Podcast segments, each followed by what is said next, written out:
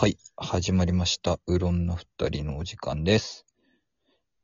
お相手は、えー、バイアンこと、商工券バイアンと、田中こと田中黒がお送りいたします。さあ、先行のハサウェイなんか、配信されてるじゃないですか。やってますね。されてますね。見ました？あ、劇場で見ました。あ、あ、そんな、そんなちゃんとガチ勢だったんですね。ガチ勢ではないけど。うんつ強火だったんですね。強火、強火担当だったんですね。いやいやいやいそう。いや、見てないんですけど、まだ、いや、なんでじゃあ語ったしてわけ話あるんだけど、いや、子供の頃読ん、子供の頃って多分中学生の頃とか読んだんだよ。読んだんだよ。や。ああ、そう、原も作ともと小説は、小説じゃん、あいつ。あいつとか言ったけど、先行のハサウェイって。で、兄貴がすげえガンダム好きだったのもあって、うんなんか小説版のガンダムとか、あの、機動戦士ガンダムそのものの小説とかさ、はいはいはい。あと逆者のあの、ほら、サザビーじゃないやつ出てくる小説版とかあるじゃん。ベルトーチカチルドレンとかさ。はいはいはい。っていうの読んでて、ハサウェイも確か読んだんだけど、あんまよくは覚えてなくて。結構難しいじゃん、なんか話。そうね。これもだいぶ昔に読んであんま覚えてないけど。そう。で、なんか、印象に残ってるのはやっぱり主人公がテロリストっつうのなんか結構鮮烈な印象あってさ。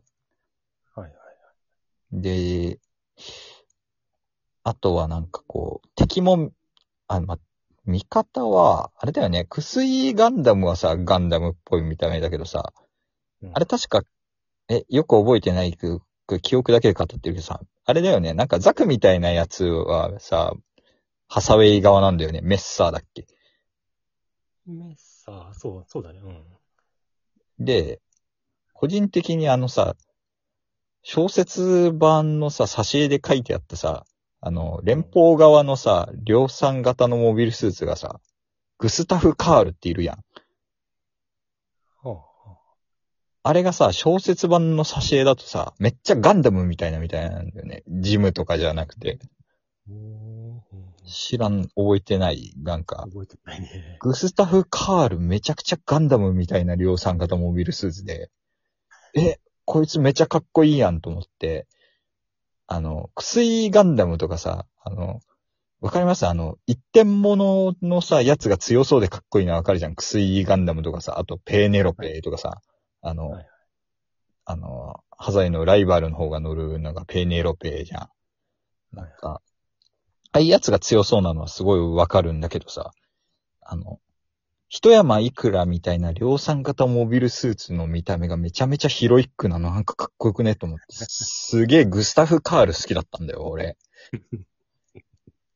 なのにさ、こう、なんか、いつの頃からかさ、こう、なんだろう、スパルボ艦会に出てるグスタフ・カールがなんかジェガンみたいな見た目になったからさ、え、グスタフ・カール昔からジェガンみたいな見た目でしたけど、とかなんかジム系みたいな感じのやつですけど、みたいな感じで、これ多分、劇場版で今やったり、あの、配信したりしてるさ、先行のハサウェイのさ、グスタフ・カールもさ、え、連邦のモビルスーツって昔からこんな感じですけど？みたいな感じですって言う お前、先行のハサウェイ小説版のあの、よくわかんねえ角とかついてるグスタフ・カールはどうした？みたいな感じがあって、ちょっと裏切られた気分あるよねっていう。あ、本当だ、見つけた。これ、完全にガンダムフェイスだね。でしょ？これがいっぱい出てくるって なんかちょっと面白くないっていう、こう、わらわら出てくるやつがみんなガンダムみたいな見た目なのってさ、こう、で、主人公側はさ、主人公が乗ってる薬ガンダム以外はみんなザクみたいなやつっていうさ、なんかちょっと、あるじゃん、やっぱり。こう、やっぱり反乱分子感あるじゃん。こう、ハサウェイ側。っていう、っていう、っていう、とか言って。もうペーネロペもそうだけど、ガンダムみたいな見た目なのにガンダムにあらずみたいなやつが敵なんだよねっていう。ペネロペガンダムとかじゃないじゃんっていう。ああ、そうね。そう。という話と、ペーネロペっていう名前の、名前の漢字よ。ペネロペ名前かっこいいよね、とか、なんか、こう、神話由来っぽい名前であるけど、あのね、キュベレーとかとなんか同系列な名前の付け方な感じするじゃん。キュベレーも神様の名前だよね。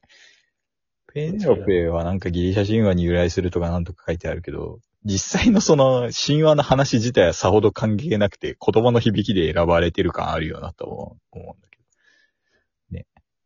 ペネロペっていう風に短くすると、現代の人の名前とかでもペネロペクルスとかさ。あ、なんかいたね。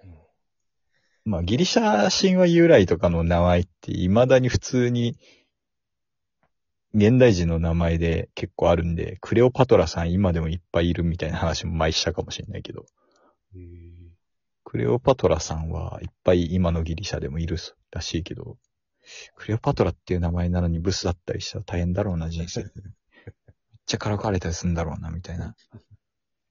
とか、とか、とか、思ったりもするんだけどさ。えっと、まあ、先行のハサウェイや、テロリストが主人公だけあって話の展開がすげえ暗かったっていうおぼろげな印象しかないんだけど、小説はね、特にラストはね、ね。ですからね。これなんで先行のハサウェイしだしたかっていうとなんか、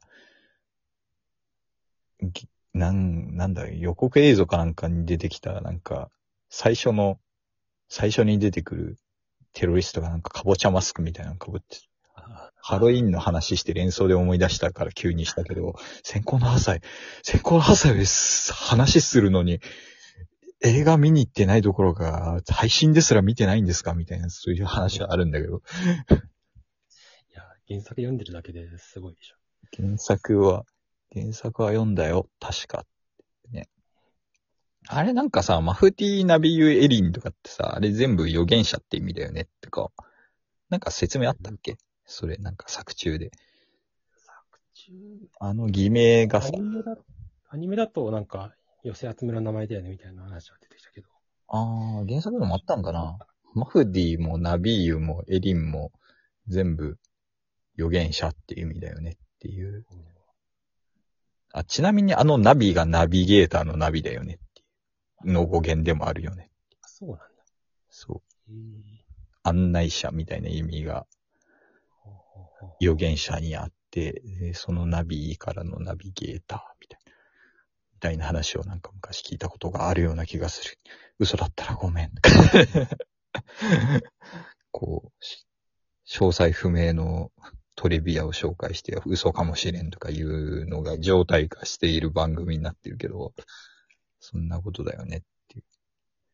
マフディ反乱とかいうのあったよなと思ってさ。世界史で。ああ、もうガンダムしか出てこないな。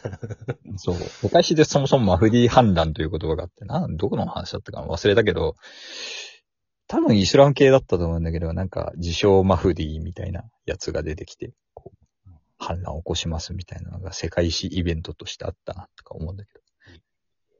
マフディ反、反乱系で、やっぱりね、一番名前が面白いのはマジマジ反乱だけど。マジ？みたいな感じで。マジマジ反乱はね、あれですよ。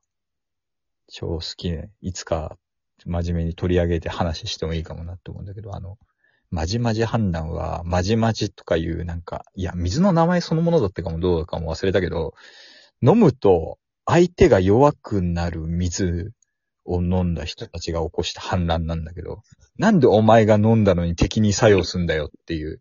お前が強くなるのはわかるけど、お前が飲んで敵が弱くなるわけないだろ、目覚ませっていう。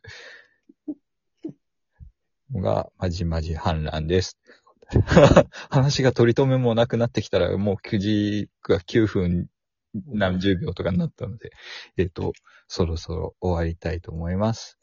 お相手は、えー、商工券バイアンこと、バイアンと、タナでした。ありがとうございました。